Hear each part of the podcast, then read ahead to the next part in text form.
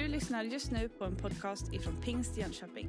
Vi hoppas att denna undervisning kommer att hjälpa dig att växa i din personliga relation med Gud. Ja, det är ju verkligen en helt enastående vecka som ligger bakom. Och för oss som har haft förmånen att vara med på det här sportlovet home så känner man sig Eh, lite, lite äldre på något sätt. Kroppen har fått en rejäl omgång. Att åka skidor i Isaberg när det är massa plusgrader och regn, det var det, något av det tyngsta jag varit med om i hela mitt liv. Eh, men med glada barn så är ju allt möjligt. Det är ju fantastiskt. Eh, men jag märker att ett ålderstecken är när man behöver ha större typsnitt på sitt utkast än vad man brukar. Man känner lite så här, så snart kommer jag ha massor med papper, inte för att jag har jättemycket eh, att säga, utan det är att jag har så stora bokstäver. Eh, sen har jag kanske en hel del att säga också förhoppningsvis. Men den här sportlovet, en av dagarna så var vi på Jump, det här trampolinparken, där man eh, kan hoppa studsmattor. Och som en liksom ansvarstagande förälder så är man ju med och hoppar med sina barn. Eh, och sen lite senare på kvällen så hade jag förmånen att tala på ungdomsmötet och så i bilen hem så säger en av mina döttrar, du pappa, eh, har du hål i dina byxor? Bara, ah, ah, nej, det tror jag inte. Så jag bara, jo, jag tror det. Jag tyckte jag såg det när du talade. Eh, då hade jag gått lite för wild and crazy i den där trampolinparken så att mina byxor hade spruckit. Men jag har bytt byxor till idag så du behöver inte sitta och liksom fundera på vart någonstans de är sönder. Utan eh, man får ta en för laget. Men hon, eh, hon bedyrade att det inte syntes så väl. Jag vet inte hur man ska ta det riktigt. Men... Det här har ju varit en speciell vecka, eller en speciell tid också. Då tänker jag inte liksom på eh, alla förhoppningar kring OS, medaljer som har blivit och medaljer som har uteblivit. Eller att Faith, hon som brukar vara med i vårt klingande julkort och är med ibland i lite olika konstellationer här, som gick till final i Melodifestivalen igår. Det är ju fantastiskt. Men faktum är att det, det, har varit, det finns på SVT Play några olika dokumentärer som talar om att växa upp i religiösa miljöer. En del av er kanske har sett den. Gud som haver barnens kär heter den. Och jag skulle vilja uppmuntra alla att se den. Även om den på något sätt är oerhört både provocerande och den gör någonting utav, liksom, den sätter ord på massa saker som är viktiga att någonstans ändå lyfta fram, att analysera och prata om. Jag skulle vilja säga till alla er som är här inne och alla som på olika sätt följer den här gudstjänsten, om du har upplevelser bakom dig som präglas av sår och svårigheter kopplat kring att växa upp med tron hemma eller växa liksom med tron i kyrkan och så vidare, så är det så otroligt viktigt att få prata om det, få samtala om det. Och är det så att man har fått vara med om tuffa saker så behöver man också hjälp att bearbeta det, både i själavård och professionell terapi. Så begrav inte din berättelse, utan fortsätt ta mod till dig och kan vi som kyrka hjälpa till på något sätt så vill vi gärna göra det. Men det är lite kluriga begrepp när man pratar om synd, pratar om skam, pratar om sådana där stora ord så kan det väcka så många olika känslor. Därför så ber jag om lite extra nåd i den här predikan idag. För det är en bibeltext som har följt med mig under en längre tid. Det var innan jag visste att de här dokumentärerna skulle sändas på tv. Och vi hittade den i Johannesevangeliet kapitel 8. Så om du har din bibel med dig får du gärna följa med dit så ska vi alldeles strax läsa den här texten tillsammans. För även om det är svåra ord, även om vissa begrepp kan associeras till massa olika saker, så är det ändå viktiga ord, viktiga situationer och att vi lär oss begreppen och förstår hur Gud är. Har du varit med i den här kyrkan under starten av det här året så vet du att vi har haft några visionssöndagar söndagar då vi har talat ut en längtan och bön att det här året skulle få vara ett nådens år.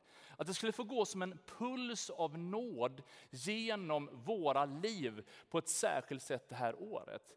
Samtidigt så är ju de begreppen också kopplade till livets brottningskamper.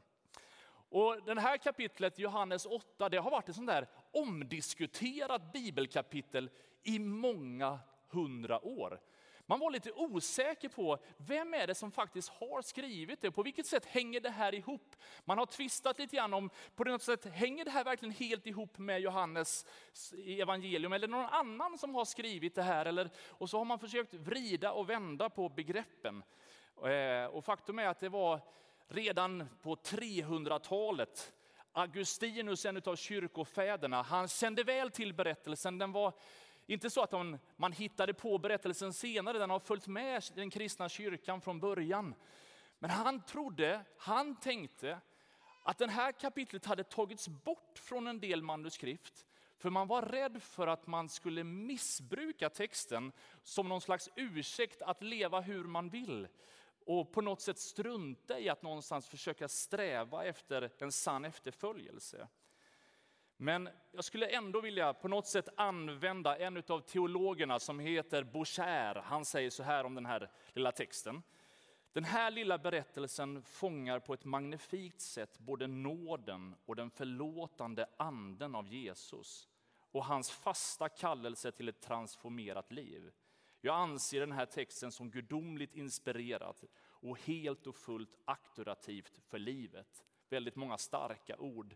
Men vi kan bara konstatera, om du läser in, liksom fotnoterna i din bibel så kan du ofta se i många bibelöversättningar att man just belyser att det här avsnittet har varit sådär lite grann i olika manuskript med och ibland inte. Men sedan 1500-talet så har det varit en självklar del av vår bibel. Och även om vi kan brottas med texterna så kan vi ändå förtrösta på att det har med Jesus att göra och att det så tydligt visar på hans karaktär, vem han är och hur han är, ger oss all anledning att ta till oss berättelsen. I berättelsen som vi ska läsa så möter vi några olika kategorier av människor. Medan vi läser den så skulle jag vilja att du funderar, Känner du igen dig i någon utav karaktärerna? Och du ska inte stå till svars för din reflektion, du får göra den helt på egen hand. Men fundera, på vilket sätt möter den här texten dig? Är det kvinnan, är det Jesus själv eller någon av de andra personerna i den här texten? Men vi ställer oss upp och så läser vi tillsammans från Johannes kapitel 8. Det är viktigt med blodcirkulation. En del betalar dyrt för gymkort och sådana olika, men jag ska göra mitt yttersta för att du kan lägga allt i kollekten och ändå vara i fit form för varje gudstjänst. Anna får ju ta hjälp av Anna-Kajsa så får vi köra ännu fler rörelser till alla lovsånger. Vi läser tillsammans. Sedan gick var och en hem till sitt och Jesus gick till Olivberget. Tidigt på morgonen var han tillbaka på tempelplatsen. Allt folket samlades omkring honom och han satte sig ner och undervisade dem. Då förde de skriftlärda och fariseerna dit en kvinna som hade blivit gripen för äktenskapsbrott. De ställde henne i mitten och sa, Mästare, den här kvinnan greps på bar gärning när hon begick äktenskapsbrott. I lagen har Mose befallt oss att stena sådana. Vad säger då du? Detta sa de för att pröva honom och få något att anklaga honom för. Men Jesus böjde sig ner och började skriva med fingret på marken. När de fortsatte fråga honom reste han sig och sa, den av er som är utan synd kan kasta första stenen på henne. Sedan böjde han sig ner igen och skrev på marken. När de hörde detta började de gå därifrån en efter en, de äldste först. Han blev lämnad kvar med kvinnan som stod där. Jesus reste sig upp och sa till henne, kvinna, var är de? Har ingen dömt dig? Hon svarade, nej Herre. Då sa Jesus, inte heller jag dömer dig. Gå och synda nu inte mer. Herre, jag ber dig att din nåd skulle få skölja över det här rummet. Så påtagligt som det gjorde över den där kvinnan ber vi att din nåd skulle få ge oss nytt liv den här morgonen, Herre. Herre, jag tackar dig för att din nåd är verksam, din kraft är verklig och att du också är personligt närvarande. Herre, jag ber att vi skulle få möta din nådefulla blick den här morgonen till förvandlade liv. Herre, jag ber om din välsignelse, särskilt över dem som av olika anledningar har mött olika budskap och situationer i historien som har skapat sår och svårigheter. Herre, jag ber om helande, jag ber om kraft till förlåtelse. Jag ber dig Herre, om din heliga upprättelse. Herre, tack för att du låter din förlåtande kraft få strömma in i allas våra hjärtan. I Jesu namn vi ber. Amen. Varsågod och slå er ner. Det här är ju en ganska märklig situation där Jesus har undervisning i templet, han har samlat det sina och människor är där för att lyssna på honom. Och så avbryts hans undervisning av en tillrättalagd rättegång. Någonting av en fälla är gillrad, inte egentligen för den utsatta kvinnans skull, utan man vill ha någonting att anklaga Jesus för. Och redan i den här liksom inramningen så känner man bara sån frustration och vrede. När religiösa människor använder den utsatta kvinnan för helt andra anledningar. Och man känner bara så här, vad ovärdigt. Vad ovärdigt ledarskap, vad ovärdigt de som säger sig kunna Bibeln, de som säger sig kunna vad lagen säger, att utnyttja en utsatt kvinna på det här sättet. En väldigt märklig start på hela den här texten utav någonstans en vrede som väcks någonstans när man läser den. Det var ju hårda anklagelser som de kommer med. Men eh, texten säger att man hade liksom gillrat en fälla, för det var ju tydligt att man var ute efter Jesus, inte egentligen att döma kvinnan, även om det också var en del av ekvationen. Hon var tagen på bar gärning. Jag vet inte ifall du är som jag, men jag, jag tycker det är lite så fascinerande med så här olika advokatsfilmer. Det som är, det, jag tycker sådana typer av mysterier och deckare som där advokater ska ha ett brandtal inför en jury. Jag vet inte ifall det är, på något sätt är så på verkligheten, men jag tycker det verkar så häftigt när de liksom, i slutpläderingen får alla att förstå vad som var rätt eller inte. Och så där. Men om vi skulle leka lite advokater en liten stund här, så behöver vi förstå den antika kontexten. Där faktum är att om den här kvinnan skulle dömas, så räckte det inte bara att man sa att hon hade gjort det. Utan det var noga, tydligt och klart att man behöver ha två, minst två vittnen som kan bedyra att de har sett den här händelsen med egna ögon. Och deras berättelse ska, ska vara liksom, de ska ha sett det när det har hänt, de ska ha varit där när det hände och deras vittnesmål måste vara samstämmiga. Och hela situationen kring naturens art gör ju att, att liksom komma på två personer som har sex med varandra på det här sättet verkar ju ganska uppenbart någonstans att man har sett det i förväg. Någonting har riggats en fälla. Det verkar som att man har gjort någonting i förväg för att någonstans skapa den här situationen. Det var också så i den judiska kontexten att om du såg någon begå en synd så fanns det ett moraliskt ansvar att säga hallå, hallå sluta, jag måste varna dig, nu håller du på att göra dumma grejer. Försök att inte göra det här. Jag vill bara ditt bästa, jag försöker varna dig, gör inte så här. Det fanns en moralisk skyldighet att inte bara se det och sen anklaga, utan faktiskt hjälpa varann att undvika situationen. Och det finns ju ingenting i den här texten som beskriver att det är någon som har försökt göra det. Det finns inga vittnen som träder fram. Med andra ord, om vi tar en situation av äktenskapsbrott så bör det ju finnas en person till in i den här ekvationen. Var är mannen? Varför är det bara kvinnan som är här? Vad är det som gör att hon står där anklagad, liksom på något sätt utsatt för att snart bli berövad sitt liv. Men mannen verkar ha gått fri.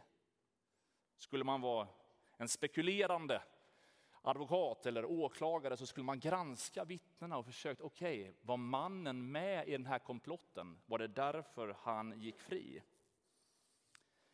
Det var också väldigt tydligt att de klev in i en folksamling. De gjorde inte lite så här privat, att de så där, i ett själavårdsfall kom till Jesus och sa, vi har ett dilemma här, hur ska vi göra? Och man på något sätt får bolla, utan man utsatte den här kvinnan för den publika skammen. Och så är det ju i hela vår värld idag, att den värsta, det värsta straff man kan få är ju väldigt sällan ett fängelsestraff, utan det är skammen från hela omgivningen. Att någonstans bli exponerad som den som har gjort fel. Och här visar de här religiösa människorna att de inte har någonting övers för kvinnan. De är inte ett, på något sätt herdar för henne, utan de är beredda att nästan till, göra vad som helst för att lyncha henne. Och så ställer de de här tuffa frågorna. Så här säger lagen. Nu undrar vi Jesus, hur kommer du lösa den här situationen? Och hans respons är att han egentligen bara sätter sig och ritar i sanden. Hemma hos oss när eh, man behöver ha ett förmaningstal med sina barn, det har ju, ni kanske aldrig varit med om, men det behöver vi göra hos oss ibland. Då händer någonting i ett barns blick. När man på något sätt har gjort lite fel, när man inte riktigt vet vad man riktigt ska komma, hur man ska komma ur situationen, så sjunker blicken. Och ibland så kan man stå liksom och Eh, Började krafsa med spaden i sandlådan. Bara, vem var det som slog vem här egentligen? Ja, det verkar ingen riktigt veta. Och Det verkar som att de här skriftlärda tänker att Jesus han är nog lite osäker på hur han ska svara. Nu har vi honom liksom i en ringhörna här, för han verkar på något sätt bara sitta här och skriva i sanden. Vad han skrev där, det verkar ingen riktigt veta. Det här har spekulerats också i årtusenden. Vad var det han skrev? Man skulle ju så gärna vilja veta. Man skulle ju på något sätt vilja se det. Ett traditionellt förhållningssätt har varit att han skrev Jeremia kapitel 17, vers 13. Där står det så här att Herren är Israels hopp. Alla som överger dig kommer på skam. De som avfaller från mig ska bli skrivna på marken. De har övergett Herren, källan med det levande vattnet. Kan det vara så att Jesus skrev namnet på alla de människorna som stod där och som nu på något sätt var beredda att falskt, på något sätt, eller ha så dold agenda på något sätt mot den här kvinnan? Någon annan teolog säger att det är andra Mosebok som Jesus kanske skrev, där det står att du ska inte sprida ett falskt rykte. Du ska inte stödja den ogudaktige genom att bli ett falskt vittne. Ja, det verkar som att väldigt många har spekulerat. Det finns till och med så att någon har sagt att det finns gamla manuskript som säger att Jesus skrev synderna på alla de personerna på något sätt som stod runt omkring där. Och någonstans så kände alla igen sig i alla de där synderna. Och det är fina teorier, men eftersom det inte står så behöver vi ju inte spekulera. Och när det inte står där så får vi på något sätt bara lämna det därhen och konstatera, vi vet inte exakt. Men vi anar att det inte var med tvekan.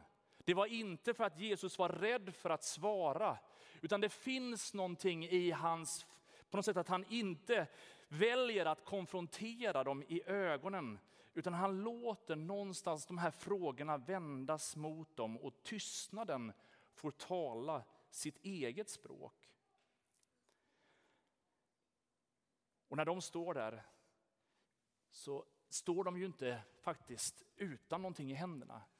Utan de där väntar ju egentligen bara på en klarsignal. Nu kommer snart Jesus säga att nu är det dags. Hon ska ju dö, för det säger lagen. Och om han inte säger det, då är han en sån där överträdare. Då kan vi stena henne och vi kommer säga att han är en lögnare. Så de står där laddade med sina tunga stenar. Och så säger Jesus de här enorma orden. Den som är utan synd bland er, låt honom kasta stenen först på henne.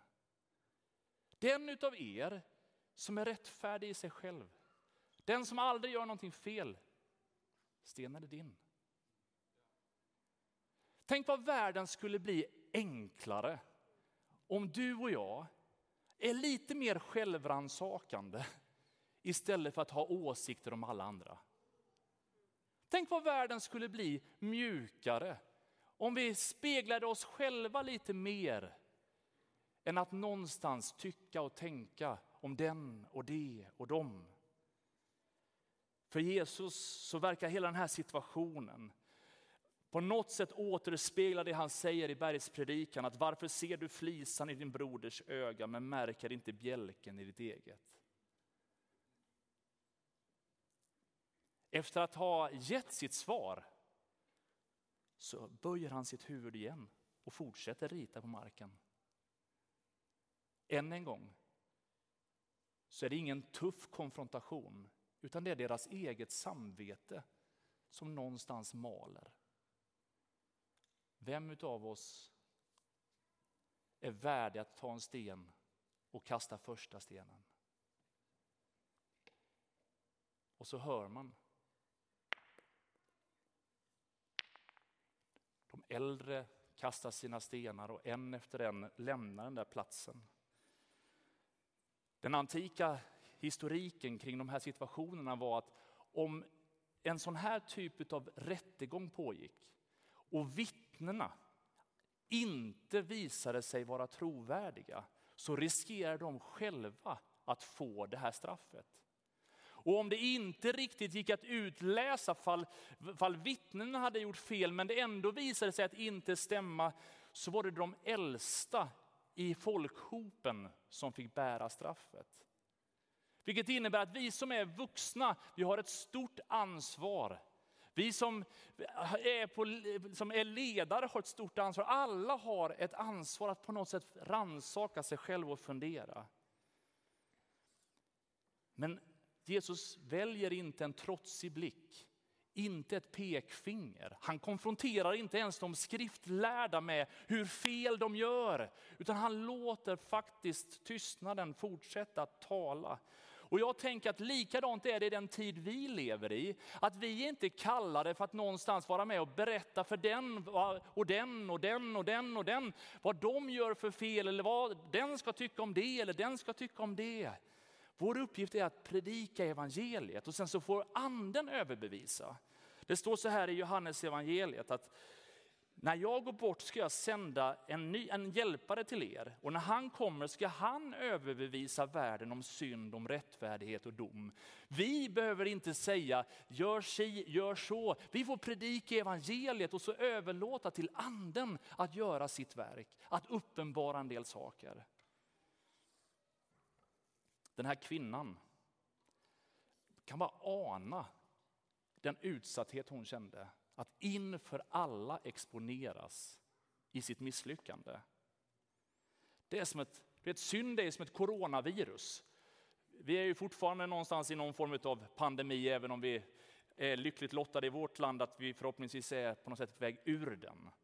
Men vi har lärt oss att har du symptom, stanna hemma. Du liksom, har du minsta lilla, då, bara, då får inte komma. Och på något sätt så skapar synden en social distansering. Där vi i vår skam tänker att vi är ovärdiga. Vi får inte vara med.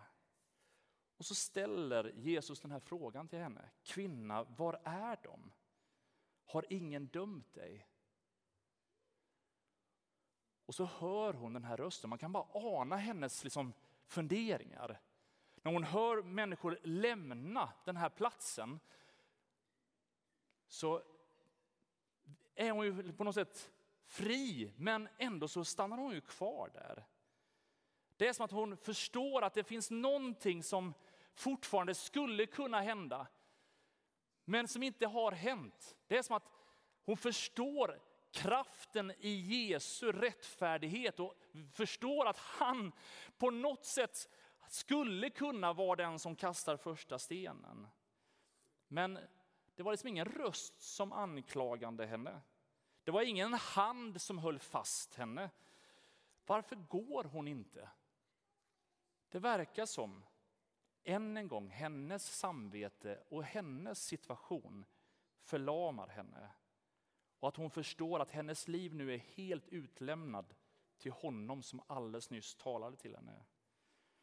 När vi läser det här så tänker vi, när han säger kvinna, det låter inte så liksom, trevligt. Kvinna, Vadå, har? Liksom det, det, men det är inte så man ska läsa det. Jesus använder samma språk direkt när han hänger på korset och talar till sin egen mor.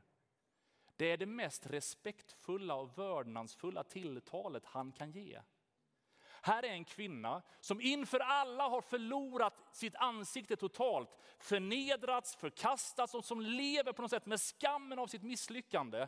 Men Jesus adresserar henne inte som ett misslyckat, liksom bortkastat liksom, ja, skräp, utan redan i Jesu tilltal sker det en upprättelse tycker det är fantastiskt att Jesus i starten av hela, liksom hur han adresserar henne är värdighet, vördnad och upprättelse. Och jag skulle vilja säga till dig som kanske har gått igenom situationer som gör att du känner dig som att du sitter i utvisningsbåset. Gud vill ge dig heder, vördnad och respekt tillbaka, värdighet tillbaka. Redan i tilltalet började vägen till upprättelse. Och så säger han de här, inte heller jag dömer dig. Gå och synda inte mer. Det finns sex stycken bokstäver som kan förändra ditt liv för alltid. Det är förlåt. Om du lever i förlåtelsen från Gud så kommer ditt liv förvandlas. Det gick liksom inte att, går inte att missuppfatta liksom, kraften i korset.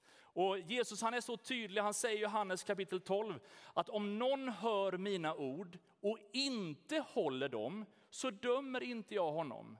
För jag har inte kommit för att döma världen utan för att frälsa världen. Så till och med de som på något sätt hör allt det goda som Bibeln säger, men ändå är beredda att liksom gå i motsatt riktning. Gud är inte ute efter domen, han är ute efter frälsningen. Gud är inte ute efter att peka finger till dig. Han är där för att hjälpa dig och mig. Han är där för att befria dig. Därför säger han att det finns ingen fördömelse för den som är i Kristus Jesus. Det finns ingenting utav skam, ingenting utav misslyckande, ingenting som kan läggas som en etikett och stämpla dig för livet. Utan kraften i korset är att du kan bli förlåten, upprättad, helad. Inte sände Gud sin son till världen för att döma världen, utan för att världen skulle bli frälst genom honom. Människosonen har makt att förlåta synder. Jag skulle kunna stå här och bara citera hur mycket bibelord som helst.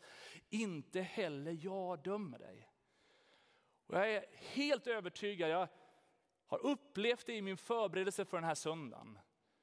Och det är därför som jag på något sätt vill stanna upp och försöka göra med så stora bokstäver jag bara kan.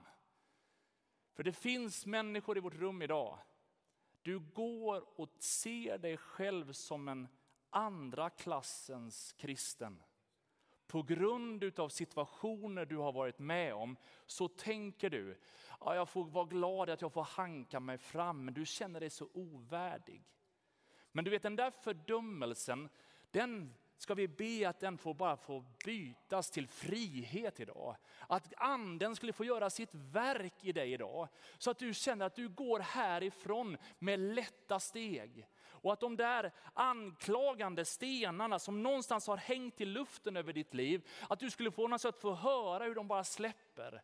Det kanske inte är andra människor alltid som står där laddade med sin egen sten. Det är du själv som någonstans håller din egen sten. Du behöver bara lämna ifrån dig det. Om vi bekänner våra synder är han trofast och rättfärdig så att han förlåter oss våra synder och renar oss från all orättfärdighet. Kanske var det det som den där kvinnan på något sätt fick göra. I av saknaden av folkhopen så fick hon på något sätt möta Kristus.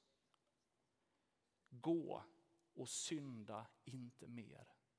Det är fascinerande att från att vara anklagad för ett fruktansvärd situation, känna skammen, så säger Jesus bara, gå det där ordet används flera gånger av Jesus, bland annat när han ger missionsbefallningen i slutet av Matteus 28, när vi ska gå ut i hela världen och predika evangelium. Med andra ord, det som har varit ditt misslyckande kan få bli ett budskap utav upprättelse som du kan få vara med och vittna om för andra människor. Att de också kan uppleva friheten. Häromkvällen så hade vi kvällssamling här inne med en massa barn och vår sexåring han kraschade i mitt knä. Och så klappar jag honom lite grann på ryggen, kliar honom på ryggen lite grann där och så tankar han på lite så kärlek som barn behöver ibland. Och så kommer myrorna tillbaka in i benen och så liksom försvinner han iväg i lite olika situationer innan han kommer tillbaka till de olika bönestationerna så småningom. Men när han har lämnat mitt knä, då är det en liten flicka som jag inte ens visste namnet på som hoppar nära och bara lägger sig i mitt knä. Och jag bara, jag knappar henne lite så här på ryggen och sa att du behöver också visst tanka lite grann, sa jag. Och hon bara, ja det behövde jag. Och medan hon sitter där, då är det ytterligare en flicka som hoppar så där riktigt nära.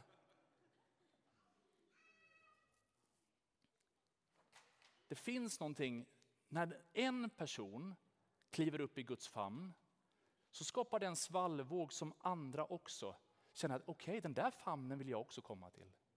Den här kvinnans misslyckande ville Jesus säga, det här är inte slutet för dig. Det här kommer inte definiera dig. Det finns en upprättelse, ett gå i ditt liv.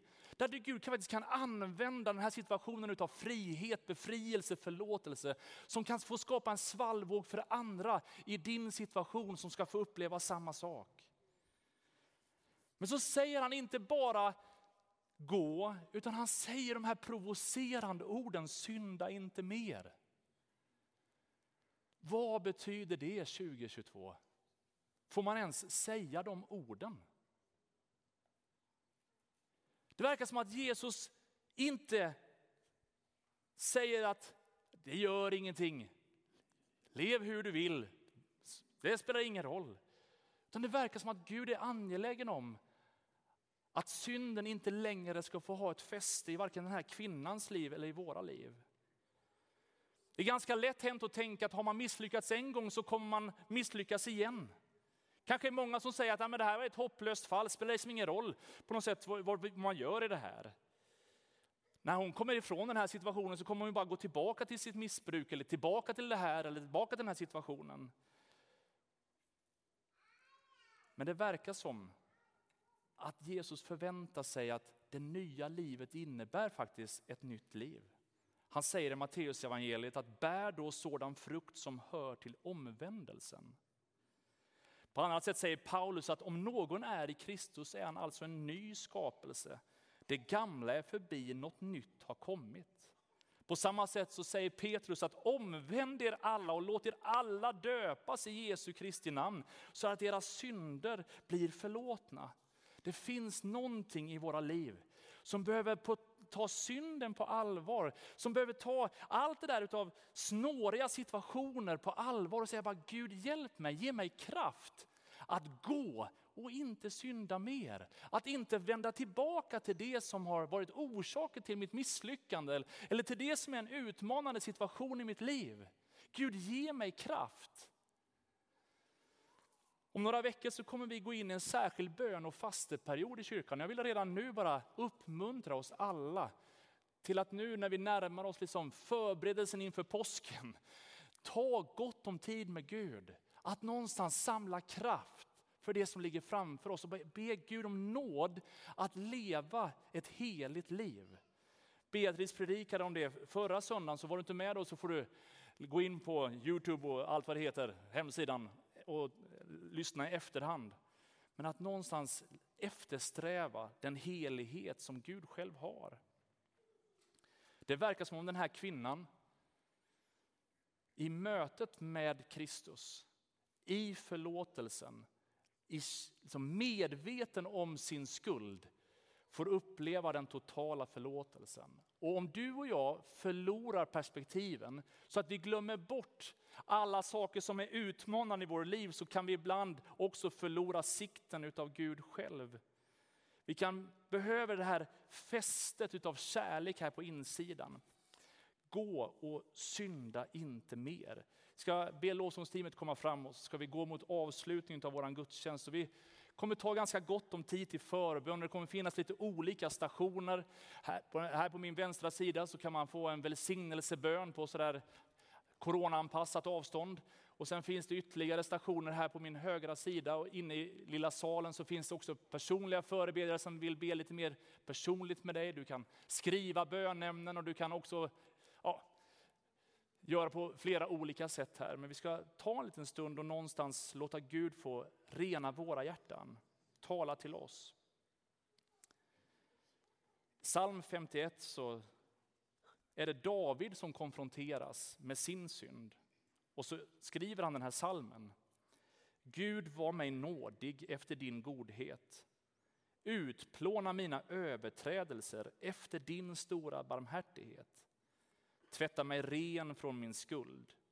Rena mig från min synd. För jag känner mina överträdelser och min synd är alltid inför mig. Mot dig, just mot dig har jag syndat och gjort det som är ont i dina ögon. Därför har du rätt när du talar, du är ren när du dömer. Ja, med skuld är jag född och med synd blev jag till i min moders liv. Du älskar sanning i hjärtat, lär mig då vishet i mitt innersta. Rena mig med isop så att jag blir ren. Tvätta mig så att jag blir vitare än snö. Låt mig få höra fröjd och glädje. Låt de ben du har krossat få jubla. Vänd bort ditt ansikte från mina synder. Utplåna all min skuld.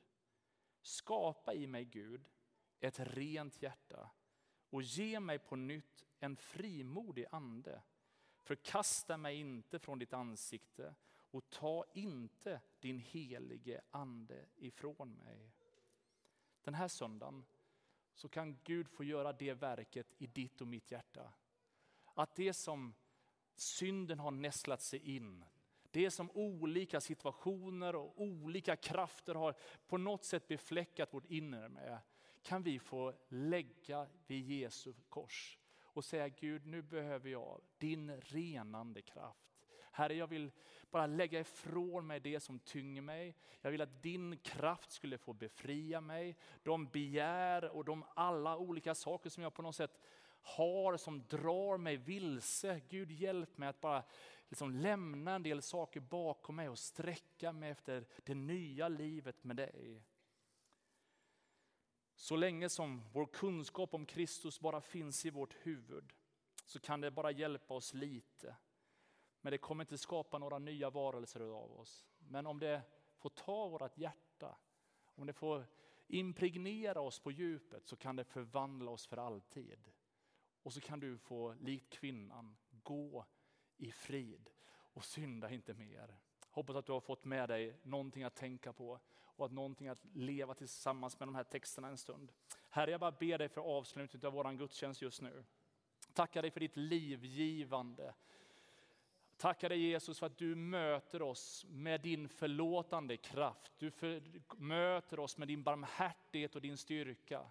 Herre, jag tackar dig Jesus för att du inte anklagar oss. När alla andra anklagar oss eller när livet självt, när vi liksom hamnar i situationer som vi inte tar oss ur.